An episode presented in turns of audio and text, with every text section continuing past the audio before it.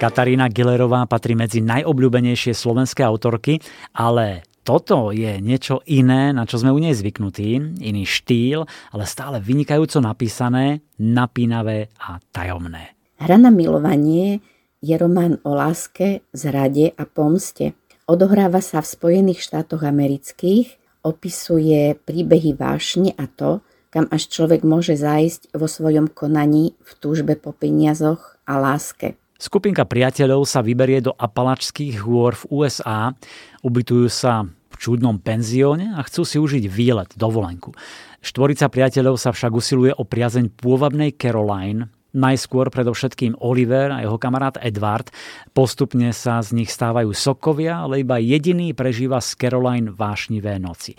Rozohráva sa hra plná intrík, žiarlivosti, vzájomnej nevraživosti a medzi tým sa však začnú diať zvláštne veci, ktoré všetkých vystrašia. V starom cintoríne objavia náhrobný kameň s menom stratenej Edvardovej kolegyne z univerzity, čo najviac vydesí samotného Edvarda. Keď sa po slede nevysvetliteľných udalostí rozhodnú predčasne odísť, osud si s nimi zahrá a sídlo opúšťa skupina menšia, než bola na začiatku. Nebudem prezrádzať viac, ale po rokoch ich osud všetkých dobehne. Minulosť sa opäť vynorí a otázkou je, kto sa komu pomstí, kto si udrží šťastie a kto nájde svoju lásku. Zrazu sa všeličo ukazuje inak, ako sme si mysleli a po tých takmer 20 rokoch sa zmenil aj svet, nielen ľudia, Dôležité sú sociálne siete a tie vedia poriadne zamiešať karty. Mňa hlavne zaujímal samotný námet, pretože Katka Gillerová nepíše bežne takéto príbehy a je to naozaj veľmi zaujímavé. E, námetom bol pre mňa článok v novinách o úspešnom vojenskom výskume neviditeľného plášťa v USA, ktorý dokáže spôsobom nejakých elektromagnetických vln zneviditeľniť vojenské objekty. A vtedy mi hneď napadlo, či sa tento výskum týka aj ľudí.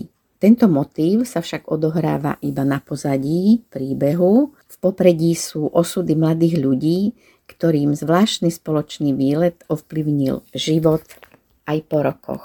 Hra na milovanie je teda dobre vystavaný príbeh, ktorý vás strhne a pohltí. Láska, zrada, pomsta, ale najmä vzťahy, ktoré vedia byť neuveriteľne prepletené. K tomu atmosféra spustnutého penziónu, kde si v horách, čudní majiteľi a temný les – a keď si prečítate rozuzlenie, zostanete zaskočene sedieť. Zrazu uvidíte celú dovolenku v Apalačských horách v inom svetle a pochopíte, že nešlo len o hru na milovanie. Dúfam, že aj moja vášeň, s akou som tento román písala, je z knihy zrejmá.